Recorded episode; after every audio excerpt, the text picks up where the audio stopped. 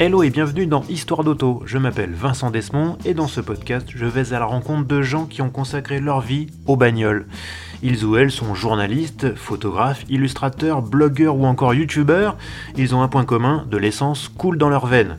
Épisode après épisode, ils nous raconteront leur parcours, leurs goûts, leurs aventures motorisées, en un mot, leurs histoires d'auto.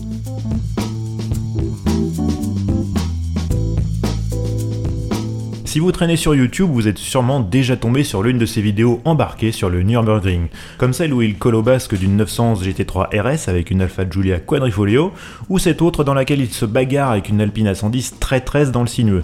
Mais ce pur passionné de pilotage a également tâté du rallye et a eu la chance de participer à 4 éditions du Tour Auto. Et il n'est pas seulement doué avec un volant, il a aussi une belle plume avec laquelle il régale ses lecteurs d'essais où il trouve toujours les mots justes. On va évoquer tous ces sujets avec mon invité, Mathieu Santis, journaliste essayeur à l'Orgus de l'automobile.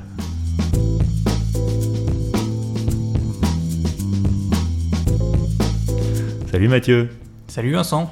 Ça va? Ça va et toi? Ça va. T'as pourtant les chevilles qui enflent après cette intro là? Écoute, euh, ça va, comme euh, c'est plein de compliments, mais, mais je prends. bah ouais, t'as raison, hein, faut toujours prendre les compliments. Bon, merci de me recevoir euh, chez toi, sur les hauteurs de Paris, parce que là on est vraiment, enfin on n'est pas haut, mais on est quand même haut, et on est sur les toits littéralement, c'est très sympa. alors, peut-être en intro pour, pour les auditeurs, faut, faut quand même que j'admette je, que, que un truc, on se connaît depuis très longtemps. Effectivement. depuis très très très longtemps. T'avais même pas ton permis quand ah, on s'est connu. Non, donc, sûr. donc voilà, euh, c'est bon, on va dire que tu fais presque partie de la famille élargie. Donc, euh, donc voilà, euh, en tout cas, je suis, très content de t'avoir ici. Ça fait un petit moment que je voulais t'inviter. Et puis, bah voilà, je me suis dit, c'est le moment. On va, on, va, parler de tout ça. Tu as de l'actu, comme je le disais, puisque tu viens de finir un tour auto. Euh, mais bon, moi, dans ce podcast, je reviens toujours aux origines. Alors, Mathieu, comment elle est née, ta passion pour la bagnole? Alors, ma passion pour la bagnole, bah, elle remonte à très très longtemps. Euh, j'aurais même du mal à te donner euh, vraiment un, âge ou une date, parce qu'en fait, j'ai toujours baigné là-dedans.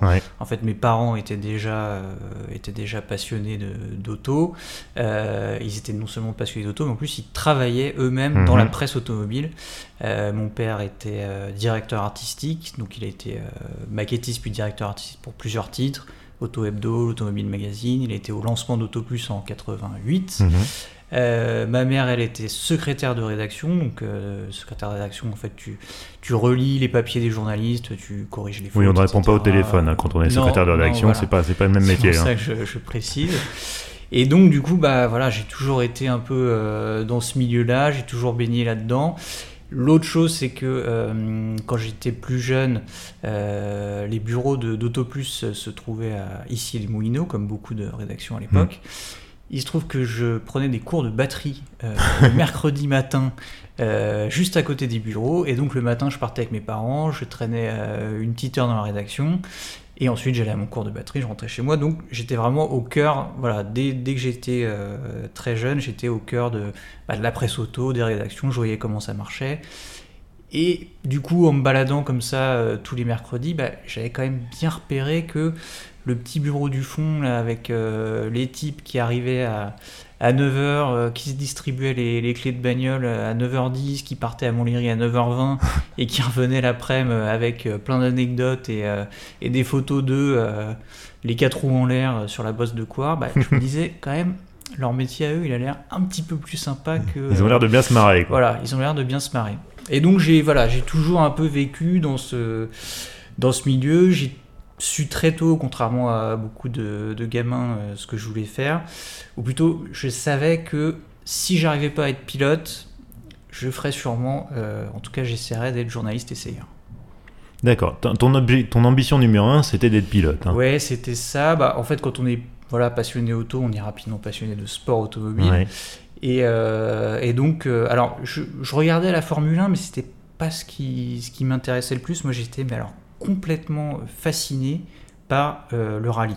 En mhm. fait, euh, voir ces pilotes, ces mecs qui, euh, qui te mettaient des, voitures en glisse à 180 entre les arbres, que ce soit rallye de Finlande, Monte Carlo, enfin voilà, tous ces rallyes un peu mythiques.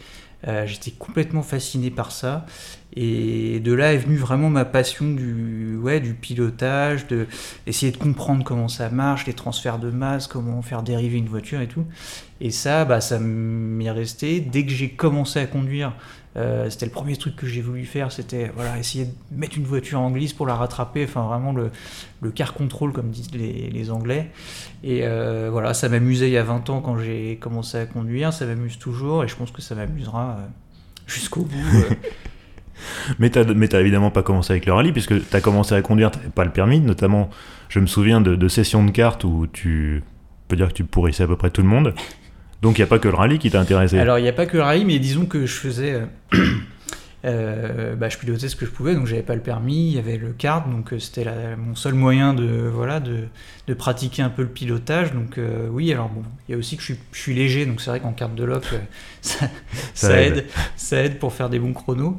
Mais voilà, dès, dès que j'ai pu conduire une, une voiture, euh, je l'ai fait et voilà, j'ai tout de suite essayé d'aller voir ce qui se passait aux limites d'adhérence, etc. C'était vraiment une obsession, j'avais vraiment une obsession pour ça. Donc alors tu as passé ton permis, après je me souviens que tu as une ribambelle de voitures diverses et variées, euh, parfois même avariées d'ailleurs, euh, avec laquelle tu faisais les 400 coups. Est-ce que tu serais quand même capable comme ça de, me réciter, de me dire combien de voitures tu as eu à cette époque-là et lesquelles?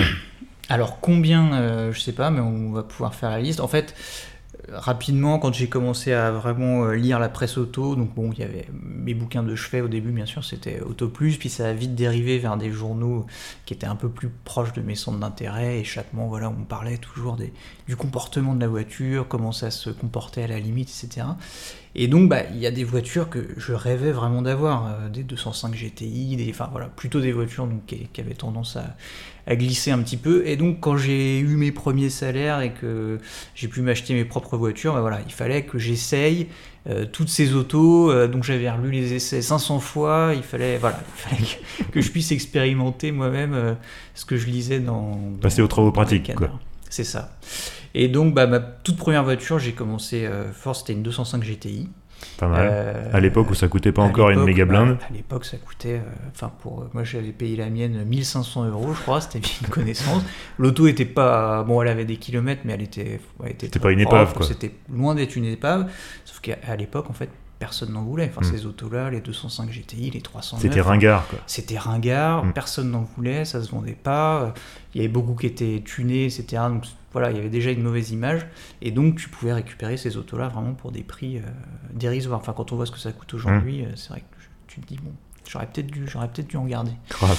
Euh, donc voilà, première voiture 205 GTI 1 litre 9. Ensuite, je suis passé sur la 309 GTI 16. je m'en souviens celle-là.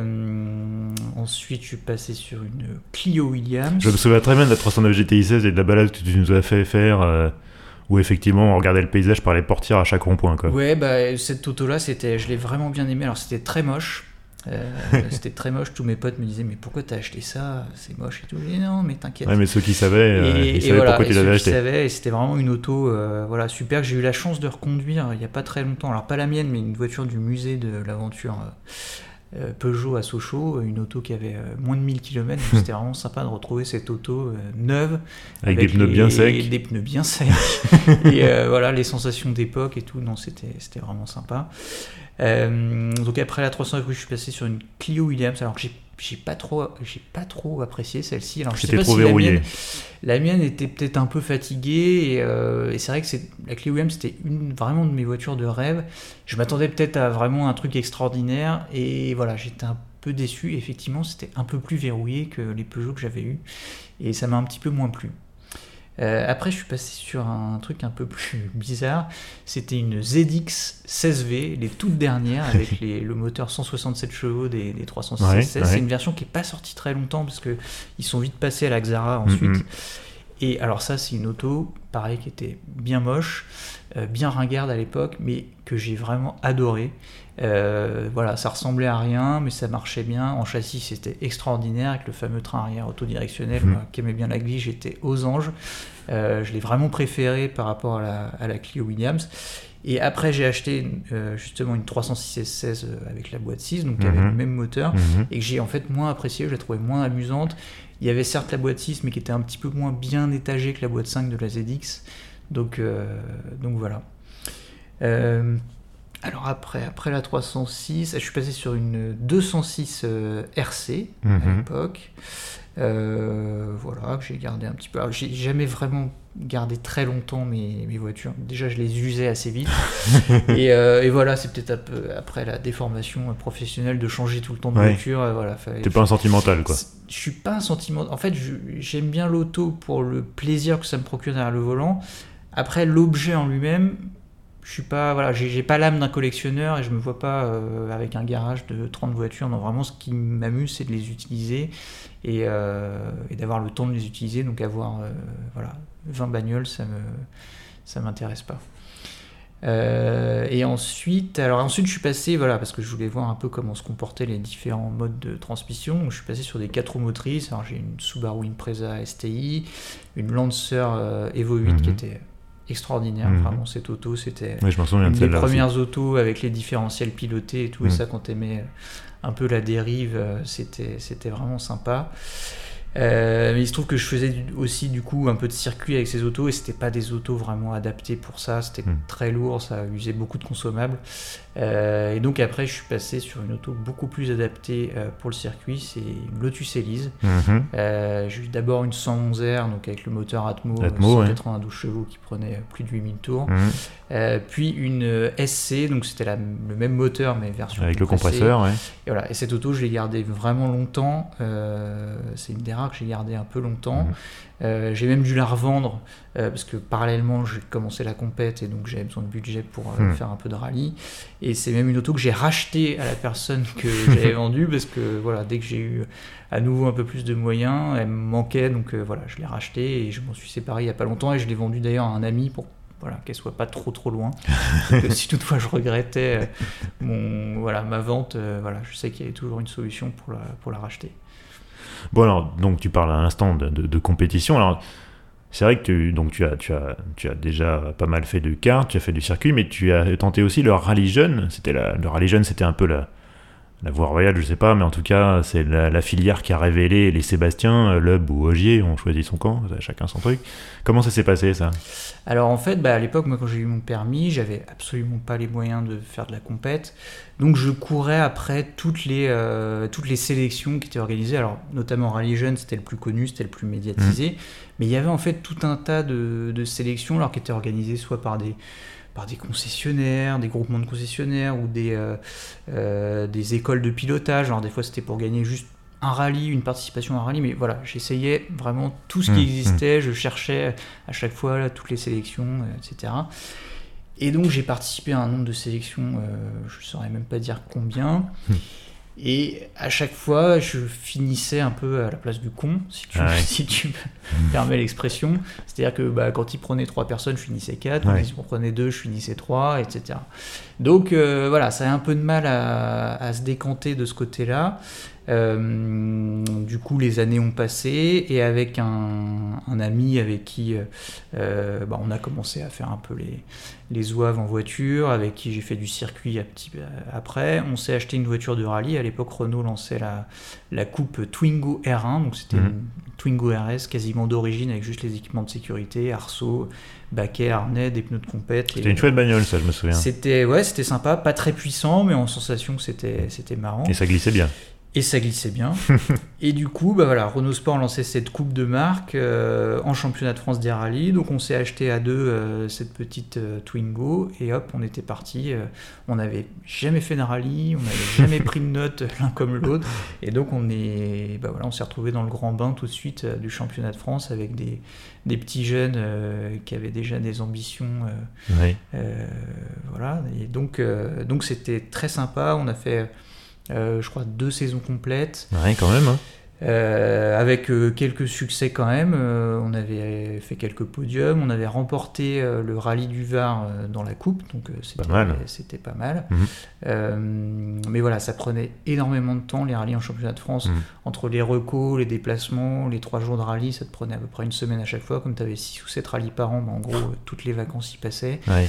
Euh, mine de rien, en budget, c'était aussi euh, Bah oui. important. Donc euh, voilà, on a fait que deux saisons complètes. Et après, c'était plus épisodique et j'ai basculé plus sur le circuit en participant justement à une autre sélection qui était organisée par Peugeot. Et à l'époque, ils cherchaient des pilotes, ils cherchaient 8 pilotes en fait pour engager deux voitures pour gagner un volant aux 24 heures du Nürburgring. Waouh! moi à l'époque je ne connaissais rien du Nürburgring. Alors bien sûr je connaissais le nom. Oui, bien sûr. J'y avais jamais roulé. Euh, j'ai vu cette sélection, je me suis dit, bon, bah, ça coûte rien, on va, tenter. Et puis, bah, alors peut-être parce que le, le, cadeau m'intéressait moins, donc j'y suis allé voilà, sans pression. Euh, ça s'est bien passé, j'ai passé les sélections régionales, nationales, je suis arrivé en finale euh, avec bah, les pilotes des autres pays et j'ai réussi à remporter le. Donc j'étais le pilote qui était sélectionné pour la France mhm. euh, et donc j'ai eu droit à participer à mes premières 24 heures du Nürburgring, sachant que je n'avais fait aucune course sur circuit. Tu connaissais pas du tout le tracé Je connaissais pas du tout le circuit. J'avais fait un tour il y a très longtemps où j'avais pas spécialement apprécié d'ailleurs parce que en fait, quand tu connais pas là-bas, c'est euh, bah, hyper piégeux, tu as des changements d'adhérence, tu vois pas la moitié des virages. Euh, à l'époque, j'étais en Clio RS, euh, voilà, je m'étais fait peur quatre fois, je m'étais fait doubler par une vieille Astra diesel, un local bien en forme que je n'avais pas réussi à suivre. Et donc, je m'étais dit. L'humiliation. Ouais, voilà, humilié. Je me suis dit, bon, si c'est pour aller là et même pas pouvoir aller au-delà de ce que tu fais sur une route ouverte, voilà, ça m'intéresse pas. Donc, voilà, Nürburgring, c'était dossier fermé me disais bon voilà je comprends que ça plaise mais pour moi voilà c'est pas mon truc. Mais alors que dans quel état d'esprit t'étais au, au matin du départ d'une course de 24 heures sur un circuit terrifiant que tu connaissais pas? Alors bien sûr donc avant de participer aux 24 heures tu de toute façon, tu n'as pas le choix. Tu es obligé de faire deux courses de 4 heures. As, parce qu'en fait, au Nürburgring, pour participer aux 24 heures, tu as tout un, un, protocole. En fait, il faut passer différents grades de permis. Voilà, il faut déjà faire un stage théorique où tu passes, tu es devant un écran pendant une demi-journée, tu passes virage par virage avec hmm. un type qui te dit voilà, là, faut passer ici, il faut passer là. Voilà. Ensuite, tu as 8 tours à faire avec ce même moniteur qui décide si tu es apte ou pas à passer au deuxième grade.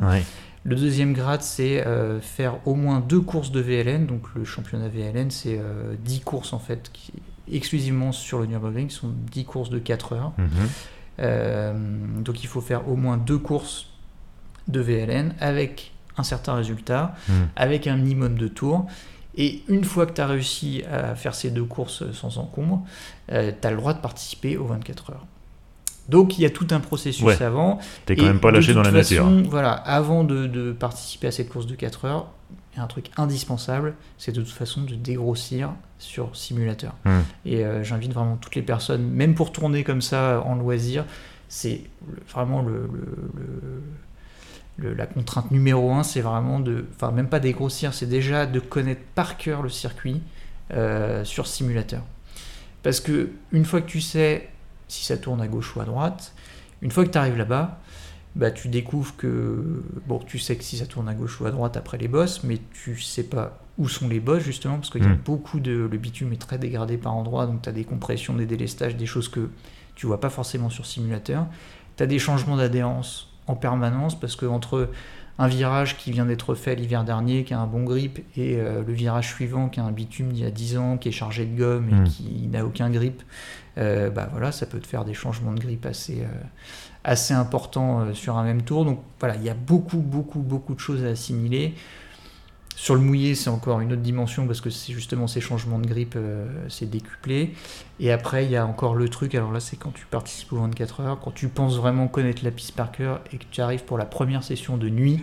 J'allais t'en parler. Dans cette piste où rien n'est éclairé, enfin en tout cas la boucle nord n'est pas éclairée, tu as la partie F1 qui est bien éclairée, mais la boucle nord n'est absolument pas éclairée, à part par euh, les. Euh, les, projecteurs et les feux d'artifice des spectateurs, mais voilà, la, plus, la majorité de la piste est dans le noir complet, et comme c'est hyper tortueux, hyper vallonné, t'as beau avoir des phares hyper puissants, euh, tu ne vois rien, tu ne sais pas où t'es.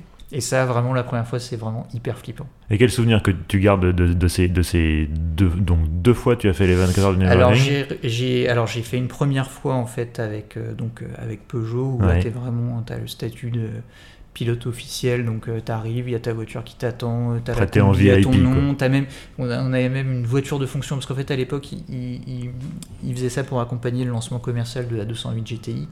Donc c'était pour communiquer autour de la, du retour du label mmh. GTI. Mmh.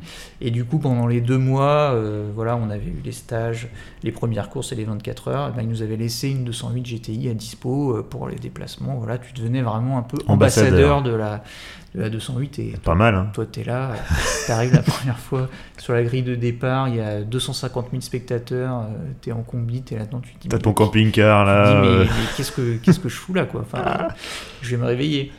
Et voilà, et donc bah, la course se passe. En fait, comme tu as quand même l'adrénaline et tout, sur le moment, tu te rends pas vraiment compte. Enfin, tu es tellement concentré, mm. ça demande une telle concentration que tu. Euh, tu voilà, es vraiment euh, focus sur, euh, sur l'objectif de, de, terminer, euh, de pas faire d'erreur, parce que c'est course d'endurance, il y a plusieurs pilotes, donc si tu sors la voiture, bah, tu compromets la course de mmh, toute l'équipe. Mmh. les gars de chez Peugeot, bah, ils ont quand même un peu d'objectif, ils croient en toi, donc faut pas... Faut, faut éviter de tout casser, quoi. Voilà, faut éviter de tout casser. Donc voilà, sur le moment, tu, voilà, un peu, tu te demandes au début ce que tu fais là, après, bah, tu es très concentré, et puis une fois que c'est fini, tu te dis, mais je viens de vivre un truc complètement fou, quoi. Et donc, euh, voilà. Alors, ce qui est bien, c'est que, c'est pour ça que je te disais tout à l'heure, ça m'a un peu fait basculer vers le circuit. C'est qu'en fait, l'équipe qui exploitait les, les, 208, qui en fait étaient des sous-traitants de chez Peugeot, mhm. ont continué à faire rouler ces voitures, puis d'autres voitures. Et euh, comme ça s'était très bien passé avec l'équipe, on a fait des bons résultats, je m'étais bien entendu avec tout le monde. Ils ont continué à me faire rouler sur d'autres, euh, sur d'autres championnats, notamment le championnat 24 heures séries, où tu as différentes courses de 24 ou de 12 heures en Europe. Euh, et voilà, et j'ai eu la chance de refaire euh, deux fois supplémentaires les 24 heures du Nürburgring, donc une fois sur une 308 Racing Cup. Mhm. La dernière fois, c'était en 2019 sur une Audi R8 GT4. Euh, donc là, ça, ça, devient vraiment sympa. Et je dirais que c'est en fait plus facile sur une voiture puissante, notamment en gestion de trafic. Ouais, j'allais t'en parler. Voilà, tu arrives sur les voitures, alors bien sûr, les des écarts de performance monstrueux entre les différentes catégories. Et je me souviens des premières courses de qualif où on était là sur des petites 208, des 208 Racing Cup qui font 140 chevaux, qui sont en pneus de série et tu roules bah, sur la même course que les mecs qui sont en GT3 en Sur une piste qui est hyper étroite Qui est hyper étroite. Tu, passes ton, tu passes ton temps dans tes rétros. Tu passes ton temps dans le rétro et je me souviens, on avait fait mettre un rétro de taxi, euh, donc un truc vraiment panoramique euh, pour pouvoir. Mais, mais malgré ça, en fait, tu, tu regardes dans ton rétro avant de prendre un virage tu rentres dans le virage et en fait tu te fais surprendre parce qu'entre temps euh, t'as pas vu le mec arriver parce que c'est hyper il arrive, il arrive comme une balle. il arrive comme une balle et, et quand t'as des justement les, les, types en GT3 qui se bagarrent tu vois qui sont 4-5 d'affilée euh, qui font le train-train et qui bon, le premier te voit mais dès le deuxième il voit plus rien à ce qui se passe devant. Et toi t'es la Donc là, du coche as intérêt, euh. voilà, as intérêt à vraiment mettre deux roues en dehors du goudron si tu veux pas te faire accrocher parce que donc c'est vraiment beaucoup de stress sur, les, sur des voitures peu puissantes et en fait, plus tu fais sur des voitures puissantes, et finalement plus c'est facile, parce que bah, notamment cette gestion de trafic est, plus facile. Alors j'ai une question d'un internaute, parce qu'il faut savoir, cher auditeur, que si vous suivez les comptes euh, Twitter, Instagram ou Facebook d'Histoire d'Auto, vous pouvez poser des questions, parce qu'en général j'annonce les invités auparavant, à l'avance. Et donc j'ai une question de Nonox euh, pour toi Mathieu. Euh, est-ce que tu sais combien de tours de Nürburgring tu as, tu as, tu as effectué? Est-ce que tu as une idée approximative? Alors c'est une question qu'on me pose souvent et à chaque fois je sèche, je n'ai pas compté. Euh, j'ai essayé de compter, je pense que je dois être euh, à peu près entre 250 et 300 tours. Voilà. Ah, ça commence à, faire. Hein. Euh, parce que du coup, c'est court. Des tours de 20 km, il faut, le rappeler. ça, fait du kilométrage. si on calcule, ça fait pas mal de kilomètres à tourner en rond. Euh, mais comme en fait je, je, fais parallèlement, du coup en fait cette expérience au Nürburgring ça m'a tellement plu que ensuite j'ai décidé de bah, d'en faire en fait des sujets pour l'Argus, mhm. donc d'emmener des voitures sportives euh, de série sur la boucle nord pour voir comment ça se comment ça se comportait, est-ce que ça se comportait différemment ici que sur des circuits plus classiques? Euh, et donc j'en suis, je crois, à 30, euh, quasiment 35 essais déjà au Nürburgring. Donc rien que sur les essais, euh, en moyenne, je fais 4 tours, ça suffit pour voir à peu près, voilà, pour prendre la mesure de l'auto et voir à peu près comment ça se comporte. donc je suis déjà quasiment à 150 tours de Nürburgring, rien que sur les essais de voitures de série. Donc après quand on rajoute voilà 3 fois 24 heures, les quelques VLN, les quelques entraînements que j'ai fait, voilà, on doit être à peu près à 300 tours je pense.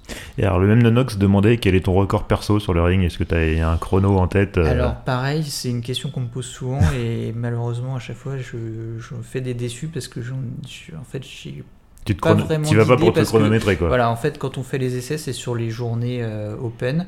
Euh, les Touristenfahrten Les fameux Touristenfahrten. Donc il y a beaucoup de trafic. Mhm. C'est de toute manière interdit de faire euh, des chronos mhm. sur ces sessions-là. Donc ce qui est intéressant, et d'ailleurs ce qui plaît en vidéo, on voit, c'est plus un peu les, les, petites bastons dans le trafic que vraiment le chrono en lui-même. on voit quand on sort des vidéos et qu'il y a un peu de, ouais, un peu de bagarre, c'est des vidéos qui marchent très bien, qui se partagent très bien, il y a beaucoup de commentaires, ah mais regarde, il suit telle voiture avec telle voiture, finalement, cette caisse-là c'est moins bien, etc. Alors quand tu fais ton tour un peu, euh, un peu tranquille, bah voilà, il y a moins de moins d'émulation, moins de commentaires, donc euh, voilà, je pense que les internautes aiment bien quand il y a un peu de trafic et préfèrent ça plutôt que vraiment le, chrono, que je pourrais pas donner parce que de toute façon, comme tu te fais gêner, même, même sur un tour tranquille, il y a toujours des endroits où tu te fais gêner, euh, donc voilà, ça, ça, ressemblera à rien de donner des chronos euh, qui sont pas comparables entre eux. Alors tu disais, tu as fait une trentaine de voitures sur, le, sur ces fameuses sessions en Nürburgring euh, pour l'Argus, lesquelles t'ont vraiment impressionné. Est-ce qu'il y en a qui t'ont déçu? Alors oui, alors il y en a qui m'ont vraiment impressionné, il y en a qui m'ont, alors pas vraiment déçu, mais surpris. Le bon exemple à ce sujet, c'est l'Alpine A110. Euh, que j'avais essayé euh, donc fin 2017 à la présentation, que j'avais trouvé vraiment génial. comme nous tous en fait. Comme voilà, comme beaucoup de beaucoup personnes. Ah, tu peux dire pour tous les tous les tous les confrères parce que, même à l'étranger visiblement ils ont kiffé quoi. Qui a fait l'unanimité.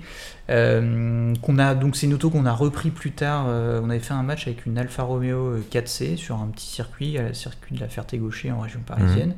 Mhm. pareil, j'avais retrouvé une auto vraiment hyper sympa très facile à, mener, euh, vraiment qui téléphonait bien, progressive, beaucoup plus que l'Alpha 4C qu'on avait ce jour-là justement, qui était un peu plus, un peu plus brutal dans ses réactions, mhm. un peu moins accessible.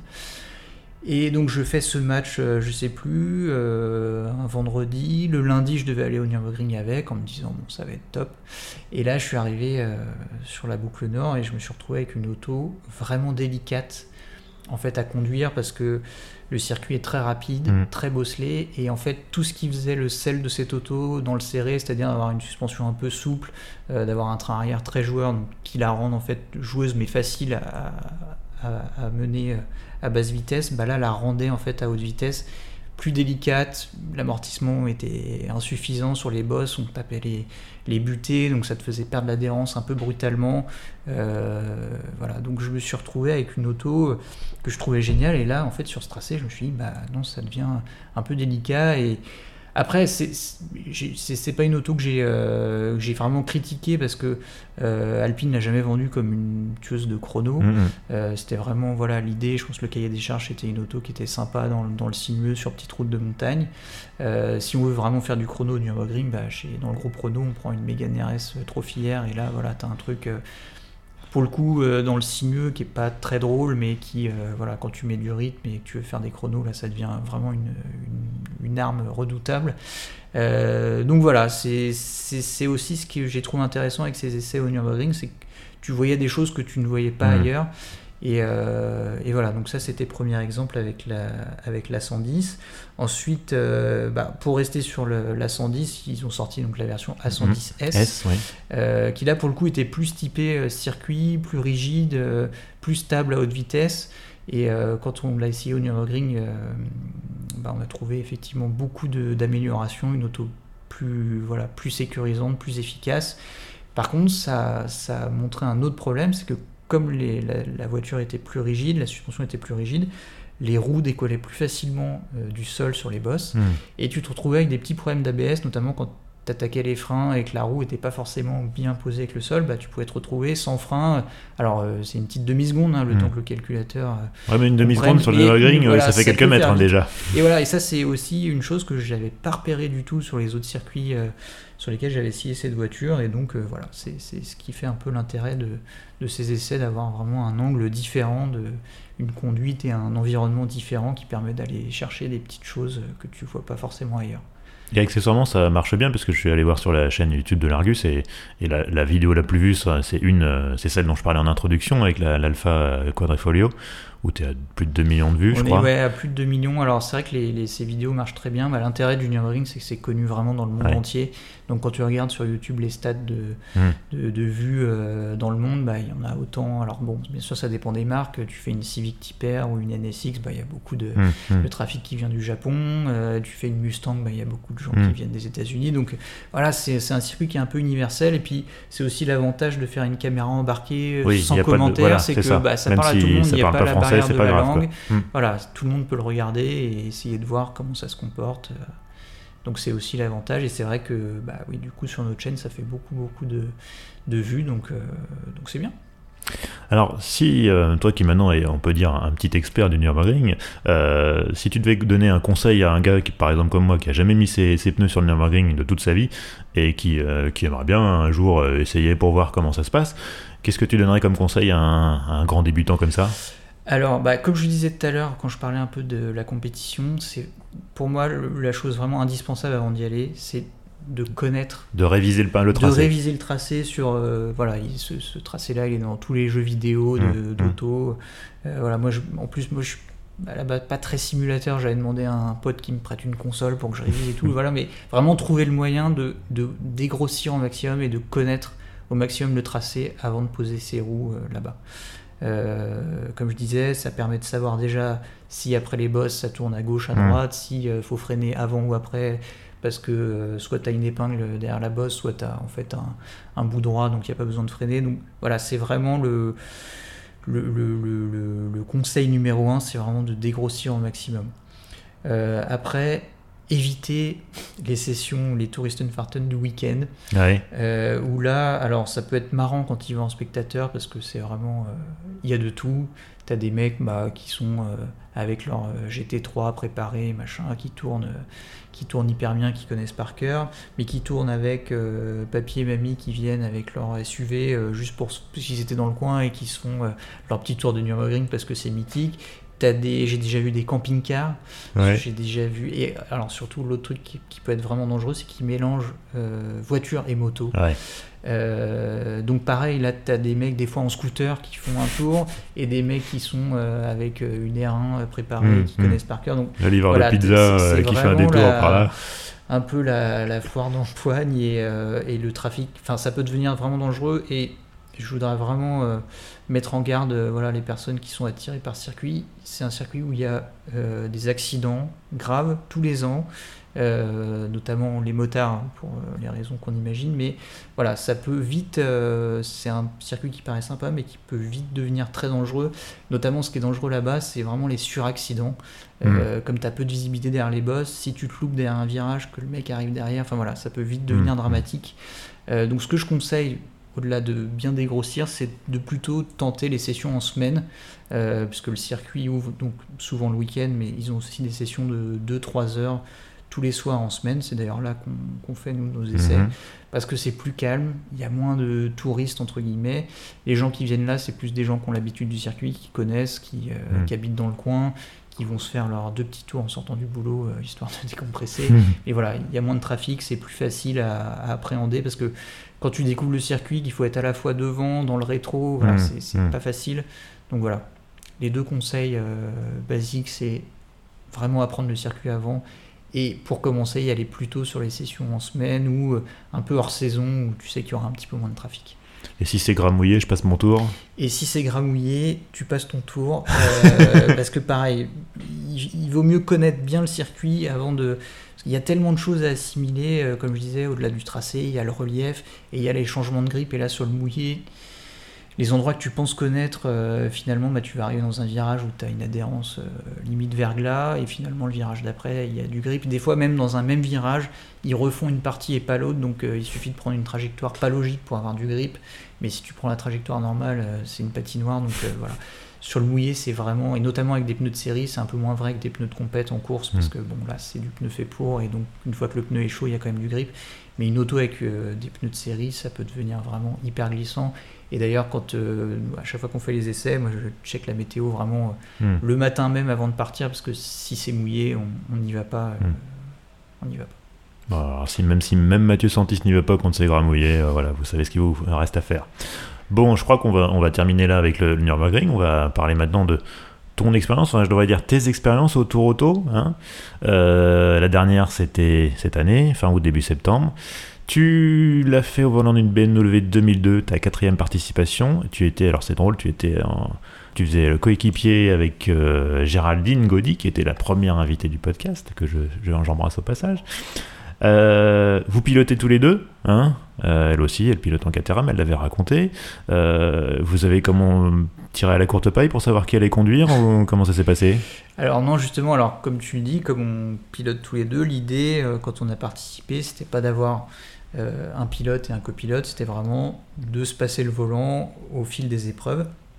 Et en fait, au Tour Auto, on a deux types d'épreuves. On a à la mhm. fois euh, les spéciales sur route fermée, donc qui reprennent souvent des spéciales de rallye euh, des régions par lesquelles on passe, et les épreuves sur circuit, où bah là on fait un chrono. Alors ça dépend si tu es engagé soit en compétition, soit en régularité. Les deux épreuves diffère un petit peu. On peut peut-être expliquer. Ouais, euh, peut-être rappeler ce que la différence entre les deux. Alors, en compétition, bah, c'est bien simple. Euh, les gars engagés en compétition, ce qui compte, bah, c'est le chrono. Donc, que ce soit sur circuit, il faut faire le meilleur chrono possible, ou euh, en spécial sur route fermée, il faut faire le meilleur chrono possible. Donc là, c'est pas très compliqué, mhm. c'est ce qu'on connaît.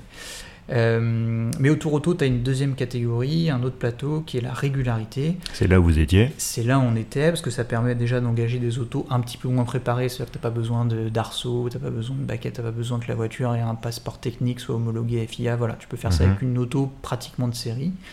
Euh, et alors là, le principe, donc sur circuit, en régularité, tu as 10 minutes de reconnaissance, tu reconnais le circuit. Ensuite, ils agitent un drapeau, et là, tu dois faire un tour de référence, au rythme que tu veux. Peu importe, tu peux attaquer, tu peux te traîner, tu fais ce que tu veux. Et ensuite, tu dois faire trois tours, et trois tours exactement dans la même seconde que celui de ton tour référence. Donc il faut vraiment mhm. être hyper régulier.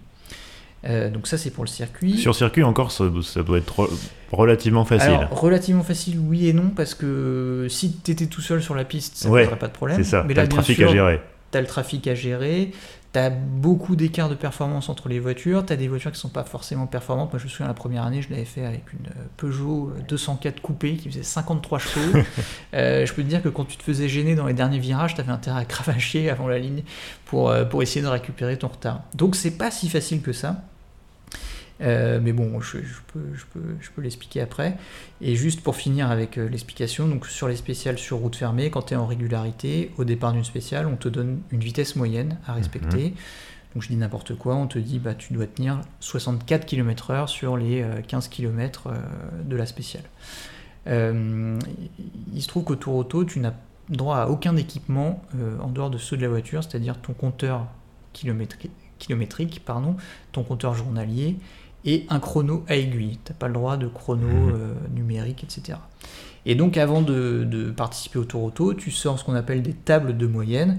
Donc tu sors une table par euh, vitesse, par exemple tu sors entre 40 et 80 km/h, parce que c'est à peu près les, différentes moyennes qu'on te donne euh, avant les spéciales.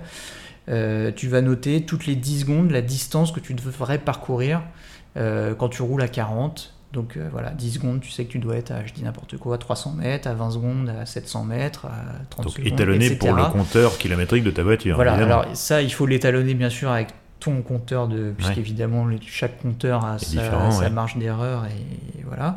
Et surtout donc tu n'as pas le droit à, de l'équipement euh, annexe. Donc euh, bah, quand tu tombes sur 380 mètres bah, tu sais que sur ton rouleau de compteur journalier tu vas être un petit peu avant le 4 un petit bien avancé sur le 3 et voilà. Donc c'est une précision assez relative et en fait, sur cette spéciale, il suffit pas de, tenir cette moyenne et de faire un chrono à la fin.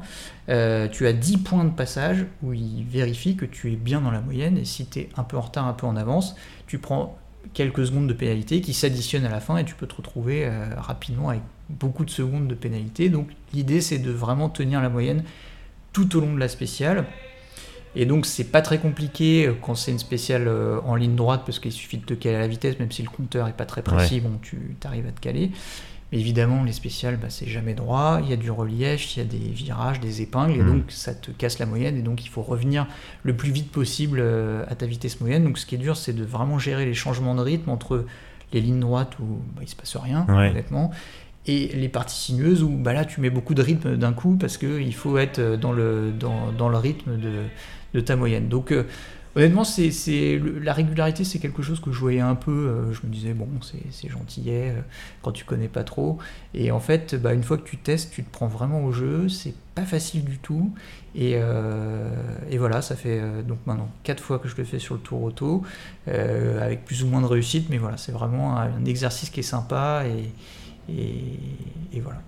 Et donc avec Géraldine, vous alterniez, un coup c'était l'un qui faisait copilote et l'autre coup c'était il faisait pilote, comment ça va fonctionner du coup en fait on s'est dit, comme euh, moi j'avais un peu plus l'habitude bah, du rallye et de tenir cette moyenne, euh, moi je prenais le volant sur les spéciales sur route fermée, mhm. et Géraldine comme elle a plus l'habitude du circuit, comme tu disais, rouler en mmh. Caterham Cup, etc., euh, elle est connue pour être assez régulière au volant, donc sur circuit, et donc elle a pris les, les épreuves sur circuit à une exception près, le circuit de, de euh, parce qu'il a plu et euh, voilà, elle connaissait pas la voiture, elle sentait pas trop sur le mouillé, donc on a interverti juste pour cette épreuve-là.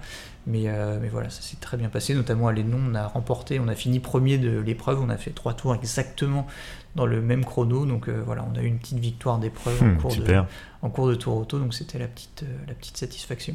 Et en termes de préparation, comment ça s'est passé? Parce que la, voiture déjà, donc c'est une voiture que Benolé Allemagne avait prêtée en fait, donc tu la découvres à quel moment la voiture Alors là c'était un petit peu le, la, petite appréhension qu'on a eue avec euh, BMW euh, cette année. Effectivement, c'est une voiture qui venait du musée euh, BMW de Munich, donc l'auto était comme neuve, impeccable, vraiment impressionnante. par contre, elle est arrivée, bah, le départ, c'était en fait, il fallait amener les voitures. Les voitures sont exposées au Grand Palais éphémère à Paris la veille du départ, mhm. le lundi. on a reçu la voiture, elle est arrivée par camion le dimanche après-midi. Euh, directement de Munich. Donc on n'a pas eu le temps euh, de vraiment se préparer, de bien étalonner le compteur, de mhm. même conduire un petit peu chacun. Enfin on l'a fait, mais voilà, on est parti euh, une petite heure en essayant d'étalonner le compteur sur des bornes kilométriques sur la route, mais honnêtement ça on a eu du mal et euh, on s'est dit bon ça va être compliqué le lendemain puisque en fait vraiment l'étalonnage de ton compteur comme tu n'as que ça pour te pour te repérer c'est capital. c'est vraiment capital. C'est le truc qui fait que tu vas réussir ou pas à tenir ta moyenne sur sur les routes donc euh, le lendemain, il y a juste 5 euh, km où tu peux étalonner ton compteur, donc on l'a fait là un peu à l'arrache. donc les premières spéciales, c'était pas idéal. Et puis en fait, au fil des spéciales, comme tu sais à quel, euh, à quel checkpoint tu es en retard en avance, tu arrives à déduire quelle est ta, ta marge d'erreur de compteur, donc à te recaler un petit peu, à recalculer toutes tes tables. Donc c'est pas de tout repos, mais comme je disais, on se prend vite au jeu et donc au fil du, du rallye, bah, ça s'est de mieux en mieux passé. Et on est arrivé le dernier jour, on était troisième de notre catégorie, on était sixième au général, donc pour une auto qu'on découvrait, qui n'était pas étalonnée avant, on était vraiment content. Ouais. c'était son tout premier tour auto, elle s'est vraiment hyper bien débrouillée, elle était parfaite en copilote, parfaite en pilote sur le, sur le circuit. Donc on commençait à, bah, à croire au, bon résultat. Sentir le champagne arriver. Voilà. Euh, et puis malheureusement, on a eu, euh, il restait plus que deux spéciales à parcourir, donc on avait fait vraiment 95% du, du, tour. Et là, on a eu un petit problème euh, technique, une courroie qu'on a décidé autrement et qui nous a laissé sur le carreau.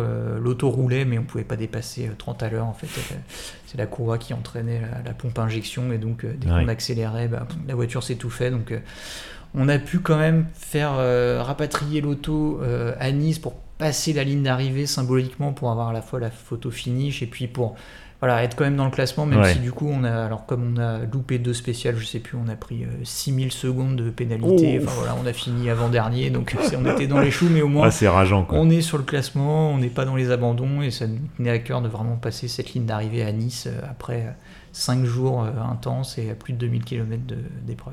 Bon, du coup, euh, t'as qu'une envie, c'est de te venger l'année prochaine. Évidemment, comme ça s'est bien passé euh, entre nous, que voilà, c'était vraiment sympa, on, était bien complémentaires. Euh, on a vraiment envie de recommencer l'année prochaine avec peut-être un peu plus de préparation et, ça dépendra de à quel, moment on vous livrera la voiture, c'est toujours pareil. c'est ça, bon écoute, on, verra.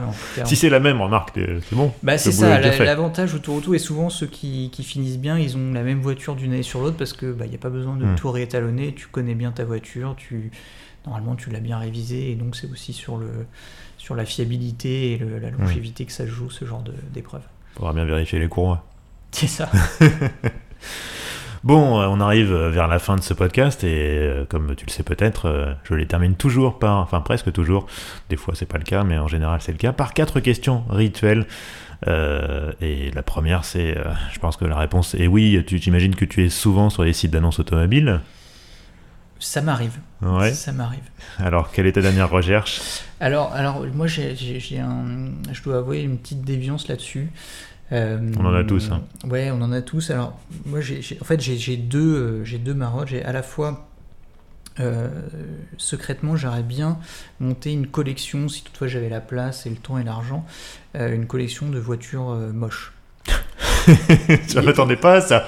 Il y, a- y eu des- il y a eu beaucoup de voitures moches et je sais pas, je, je- je me prends d'affection à chaque fois pour ces autos. Alors ça va de, je sais pas, de l'Aston Martin euh, Lagonda euh, au Fiat Ouais. Multipla en passant par le Sangyong Rodius Ah, ou ouais. euh, quelques Renault, je sais pas, une Fluence, Fluence ZE plutôt avec Ouais, le avec beau le- porte-à-faux arrière les Kangoo Bebop, voilà, les, toutes ces choses-là. Un musée euh, des horreurs. un peu un musée des horreurs et, et voilà ça m'a toujours un peu fasciné ces autos en me disant bon il y a déjà quelqu'un qui, qui l'a dessiné et derrière quelqu'un qui a dit ok Super parti, idée, mec, on y va. euh, on y va quoi et donc souvent c'est des autos qui sont forcément pas très bien vendues Oui. dont les propriétaires ont un peu de mal à séparer et donc j'avoue que ça m'amuse et c'est pas très gentil mais de voir à quel prix des fois des autos qui, qui sont qui peuvent être très bien je sais pas des Renault Velsatis des, des autos qui étaient plutôt bien dans leur catégorie mais voilà qui, qui sont aujourd'hui à des prix euh, dérisoires parce que les pauvres propriétaires ont, ont du mal à s'en séparer quoi.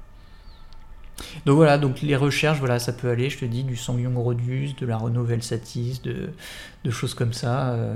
et alors j'ai aussi une deuxième petite déviance qui, est- qui est euh, assez proche en fait c'est d'essayer de retrouver des autos que tout le monde a oubliées Ouais. des autos qui peuvent être euh, très bien, mais voilà.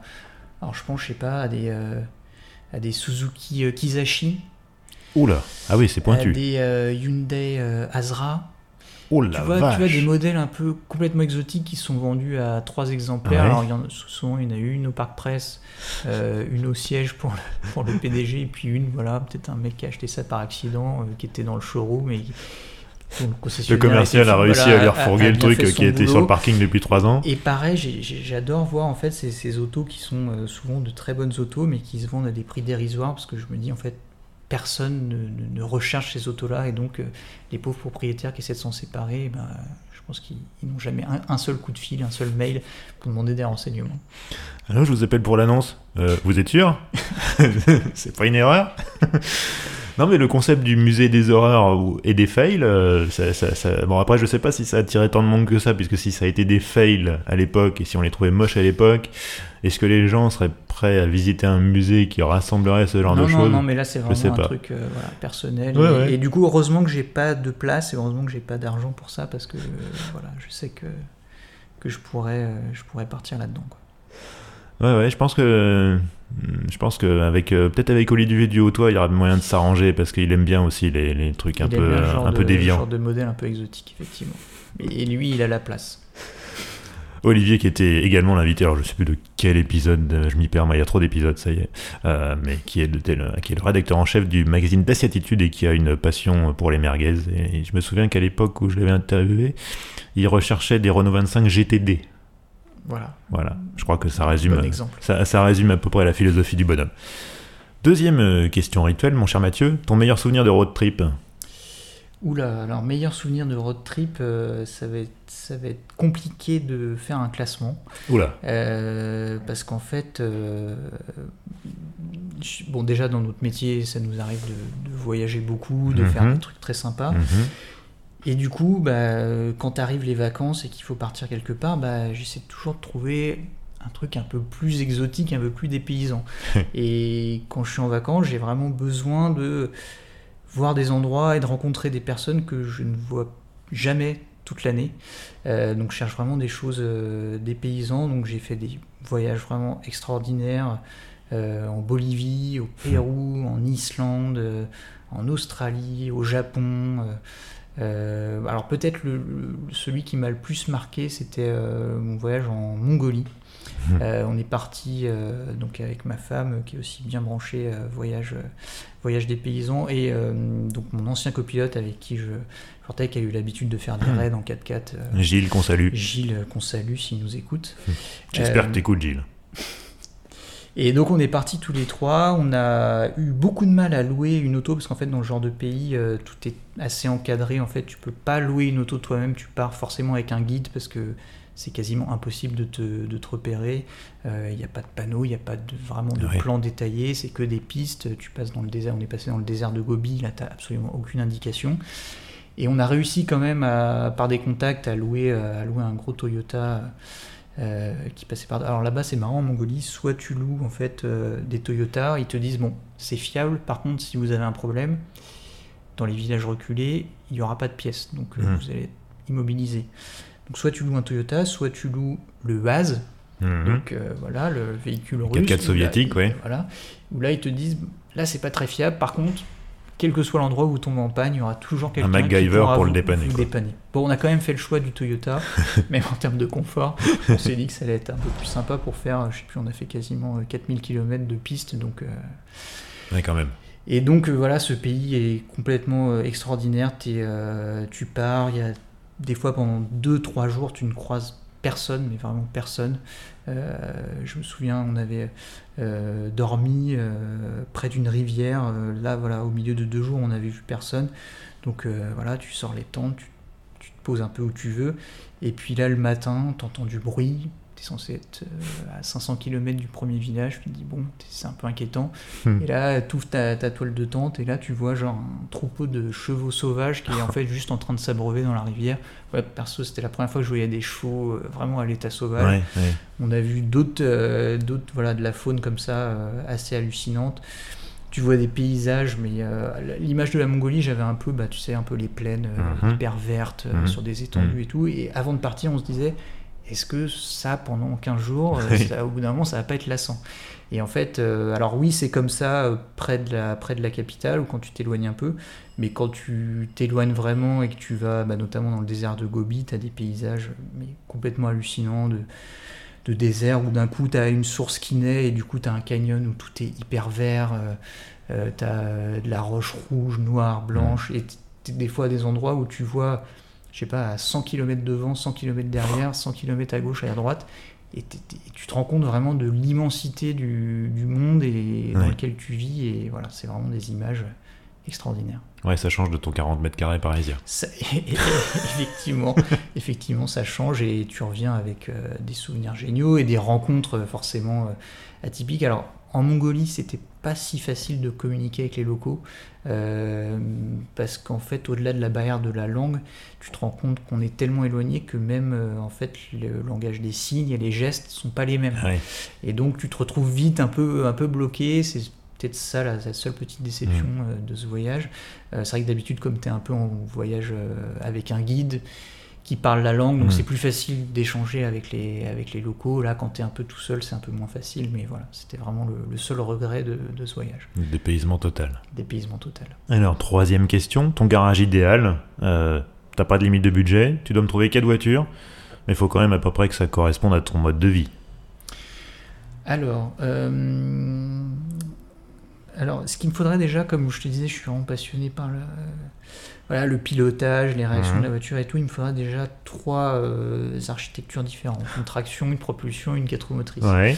Euh, alors en traction, qu'est-ce que je pourrais prendre Euh, bah, une auto un peu, un peu radicale, par exemple une, une Mégane RS euh, Trophy-R, voilà, ça, ça Mhm, me va bien, mal. faire un peu de circuit, Ouais. euh, t'as des sensations, c'est un peu joueur, Mhm. euh, t'as des sensations un peu, euh, voilà, un peu rallye, c'est sympa, ça me, ça, me- ça me plairait bien. En quatre roues motrices, il y, a, il y a beaucoup de choses. Euh, pas forcément un truc euh, très puissant. Là, euh, tu vois, dernièrement, euh, j'ai adoré, vraiment adoré la Toyota GR Yaris. Euh, donc, c'est pas une auto très puissante, mais c'est vraiment une auto qui est réglée très joueuse, vraiment parfaite pour de la petite route, du rallye, des routes un peu défoncées. Ça t'a rappelé ta Lancer Ça m'a rappelé ma Lancer. Alors, même s'il n'y a pas de pont piloté, c'est pas aussi magique en transmission, mais voilà, en voiture moderne, euh, c'est vraiment une auto qui m'a qui m'a bien plu. Ça pourrait vraiment faire partie de mon garage idéal, même si voilà, c'est ça fait pas c'est pas un monstre de puissance, mais euh, voilà, je, encore une fois, je suis plus attiré par les réactions de l'auto en Mhm. virage que vraiment les performances en ligne droite. Euh, et puis en propulsion, alors si j'ai quand même un. Je te disais que je suis pas forcément attiré par les autos puissantes, mais là quand même, euh, j'ai mon petit Graal dans la production automobile actuelle, c'est les McLaren. Ouais. Pareil, pas forcément une Senna ou une, euh, ou une 720S ou une 765 LT, juste tu vois une 570S ou une 600 LT, donc c'est la, la Mm. petite euh, Mm. entre guillemets chez McLaren. Et cette auto, alors c'est pas une auto que je trouve très jolie, c'est pas une auto que je trouve très mélodieuse en moteur, Mm. c'est un moteur turbo qui est un peu, euh, voilà, qui a une sonorité pas, pas top. Mais vraiment en, en feeling de conduite, en réaction de châssis, en voilà, en- vraiment en comportement euh, dynamique, c'est vraiment une auto que je trouve vraiment à mon sens euh, loin au-dessus des autres, euh, au-dessus des Porsche, des Ferrari. Voilà, c'est vraiment un feeling particulier et, euh, et avant d'avoir essayé, on voilà, on peut pas se douter. Et c'est vraiment pour moi une auto qui sort du lot Mm. dans cette catégorie et c'est vraiment une auto voilà que je rêve d'avoir. C'est vraiment une, une grosse Lotus quoi. C'est ça, j'allais te le Avec des dire. chevaux et Mm. non, c'est vraiment extra comme auto. C'est vrai que c'est pas mal. ouais. Et alors la quatrième, du Et coup alors, il m'en manque une. Alors, est-ce qu'on a droit à des autos de course? Parce que. Euh, Ah bah si ton mode Ouais, de c'est vie, euh, c'est euh, aussi voilà, des sorties circuit. euh, Bon, s'il n'y a pas de limite de budget. ça manque un peu de familial là. Disons que bon, si tu veux aller faire les courses à Ikea, euh, bon, Ouais, à la bon, limite il y a la la Yaris. Il y a 4 places, il y y a un Oui, petit oui, coffre, une La Yaris peut faire office. Allez. Donc t'as droit à une voiture de course. Euh, voiture de course, pff, bon là il y en aurait, ce serait compliqué. Alors comme je suis un peu plus euh, rallye, euh, ce serait bah, soit bien sûr une, euh, une groupe B de la grande époque, peu Ah ouais. importe, je serais pas difficile. hein. 205, une, une Audi, euh, Même une Euh, MG Metro euh, 6R4 même une Métro 6R4. En plus je crois que c'était bien casse-gueule comme auto. Ah oui, oui. Bah, tu, tu vois la gueule du truc déjà qui est aussi long que large. euh, Voilà. Tu te dis que ça va être chaud va- quoi. Tu sais que ça va pas bien se passer, mais c'est le genre de truc qui pourrait m'attirer. Euh, non, ou alors, bah, en fait, les, les WRC modernes euh, qui sont euh, finalement, on dit que voilà, on est dans une ère un peu, euh, un peu euh, où toutes les autos commencent à être électrifiées, etc. Mais là, les dernières WRC, il y a beaucoup d'appui, il y a des pompes pilotées, il y a quasiment 400 chevaux. Je pense que ça doit être quand même des, sacrés, des armes. Et quand tu les vois, euh, voilà, quand je, je regarde encore les rallyes, les vidéos, tu les vois passer en spécial sur la Terre, c'est c'est complètement hallucinant. Je pense pas que j'arriverai à faire ce qu'ils font avec, mais voilà, au moins je- j'essaierai. Est-ce que tu as déjà eu l'occasion de tester, d'essayer une caisse comme ça euh, Alors, Une WRC jamais- moderne? Non, jamais une WRC moderne. Euh, j'ai eu l'occasion de tester des choses assez hallucinantes plutôt en circuit. J'ai testé euh, euh, notamment, je sais pas, le, le Dacia Duster euh, Pice Peak euh, Mhm. de Jean-Philippe Dérault. Donc Mhm. c'est un truc qui fait euh, 900 kg pour 850 chevaux. Donc c'est voilà, complètement euh, hallucinant. Euh, en passager, j'ai eu la chance de monter à, à- à droite de Jean-Pierre Nicolas Mhm. avec justement la 205 T16. euh, Hmm. euh, à Montlhéry pour les grandes heures de Montlhéry. D'ailleurs, pendant cet événement, j'étais aussi monté à droite de Gilles Panizzi dans la 306 Maxi. Voilà, c'est vraiment des autos qui, voilà, quand j'étais jeune, quand Bah je oui. regardais le rallye, qui me faisaient rêver, et donc de pouvoir monter dans ces autos-là, même sans les conduire, mais avec les pilotes Avec qui ces gars-là, leur, bah ouais. leur mythe, bah voilà, c'est juste, encore une fois, tu te dis, mais qu'est-ce que je fais là, quoi? C'est, je vais me réveiller, mais non, c'est bien réel. Et alors, si tu ne devais conduire qu'une seule auto jusqu'à la fin de tes jours, ça serait laquelle? Alors, je dirais, euh, justement, on en a parlé tout à l'heure, l'Alpine A110. Ouais. Parce que c'est une auto à la fois qui est, euh, bon, voilà, qui est légère, qui est vraiment sympa sur circuit, donc plutôt la version S, hein, comme on en parlait tout à l'heure, Mhm. euh, mais qui en même temps au quotidien euh, est vraiment une auto hyper polyvalente. Tu peux faire des longs trajets, tu peux faire des bouchons, tu peux. Mhm. Bon, faut limiter ses bagages bien sûr quand tu pars. Oui, en- c'est tu avec les coffres sont vacances. minuscules. Ouais. Mais voilà, c'est une auto, je pense, qui, qui est pas euh, usante au quotidien, qui est sympa euh, quand tu veux faire un peu de circuit. Et c'est une auto, bah, tu vois, tu dis jusqu'à la fin de tes jours, je pense que je pourrais toujours monter dedans euh, quand j'aurai euh, 80 ans, et parce que voilà, c'est pas compliqué comme une Lotus ou comme certaines caisses où il faut oui, vraiment te, te- Enjamber te- le, te le plier montant. dans tous et les sens pour monter. Mm. Non, là, ça reste assez accessible. Et voilà, je pense que c'est une auto qui est sympa et, dont tu te lasses pas. Et donc plutôt en S. Plutôt en S, euh, voilà, par rapport à, à mon utilisation et, et voilà. À tes multiples détours sur le Nürburgring. euh, Voilà, Voilà. au hasard. Bah, merci Mathieu. Bah, merci à toi. Euh, on te retrouve sur les réseaux sociaux, sur Twitter, es un petit oui, peu. sur Twitter. Sinon, j'ai une page Facebook qui me sert surtout de, bah, voilà, de raconter un peu ce que je fais Ouais. euh, dans les essais ou au Nürburgring ou en course. Euh, voilà. Et puis sinon, bah, sur l'Argus, sur la Sur chaîne YouTube de l'Argus, euh, voilà, avec, chaîne euh, YouTube et. les et- vidéos euh, sur le Nürburgring. Il y en a encore qui, qui vont arriver là avant la fin de l'année. Donc, Ouais. Tu peux déjà annoncer ce que tu as au programme? Euh, alors euh, oui, il y a quelque chose qui va avoir des scoops, on va avoir des scoops. bientôt, euh, très bientôt, avec une auto un peu atypique d'ailleurs. euh, bon, c'est pas l'auto la plus impré- en tout cas la vidéo la plus impressionnante euh, euh, qu'on qu'on sortira, c'est avec une Caterham. Ouais. Euh, on voulait tester vraiment euh, voilà l'auto euh, ultime pour euh, Mhm. faire de la piste. Bon, il se trouve que dans les faits, en fait, quand tu montes dans cette auto qui est hyper étroite, tu as peu de protection et quand tu te retrouves dans le rapide sur le Nürburgring, en fait, tu te dis bon, Qu'est-ce que je fais là? euh, faut- ouais, Qu'est-ce que je fais là? Mais surtout, il faut pas que. il Faut pas que je me rate quoi. Voilà, il faut pas que je me rate. Donc c'est une auto en plus qui est ouais, vraiment hyper étroite. Souvent, quand tu, j'avais pas les bonnes chaussures forcément, donc quand tu, quand appuies sur la pédale de frein, tu chopes l'accel en même temps. Enfin, c'est vraiment euh, voilà. Oui, il faut vraiment des bottines confiné. euh, de Il faut, karting voilà, pour, des euh, pour ça. ouais. bottines de Mm. course. Et du coup, euh, voilà, j'avais pas forcément l'équipement, donc j'ai pris beaucoup de marge. Donc la vidéo sera peut-être pas la plus impressionnante de tout ce que j'ai fait, mais en tout cas en sensation, c'était assurément moi au volant celle qui m'a le plus euh, le plus impressionné. Mm. Et il y aura d'autres autos qui vont arriver avant, avant la fin de la saison, parce que le, en fait le Nürburgring ferme quelques mois pendant l'hiver, entre novembre et mars-avril. Euh, donc voilà, on emmagasine un peu de sujets pour euh, pour euh, occuper la, la trêve hivernale. Bon, bah très bien. Bah, je mettrai, euh, je mettrai les liens vers tes comptes euh, dans la description du podcast et vers la chaîne YouTube aussi de, de l'Argus. Et puis, et puis voilà. Mathieu, merci beaucoup Merci à toi, et à une prochaine. à bientôt, Salut. salut. Et voilà, c'est la fin de cet épisode de- d'Histoire d'Auto. Merci de l'avoir écouté. Alors, comme d'habitude, hein, je fais de la retape. N'hésitez pas à vous abonner au podcast si c'est pas déjà le cas. On est disponible sur à peu près toutes les plateformes, hein, euh, y compris YouTube, euh, euh, Amazon Music aussi, ça c'est assez récent. bien sûr, Apple Podcast, Google Podcast et compagnie. N'hésitez pas non plus à laisser un commentaire, une note, un pouce bleu. Ça fait toujours plaisir. Déjà, ça me fait plaisir à moi. Et puis, ça aide aussi à refaire remonter le podcast avec les algorithmes à la noix et c'est toujours bien. Euh, vous pouvez retrouver Histoire d'Auto sur les réseaux sociaux, Twitter, Facebook, Instagram. Si vous avez envie de m'envoyer des mots doux, des insultes, plutôt des mots doux je préfère à choisir, euh, histoire d'auto à gmail.com pour me contacter. Enfin n'oubliez pas Histoire d'Auto, c'est un nouvel épisode tous les premiers et 15 du mois. Allez à bientôt et bonne route, ciao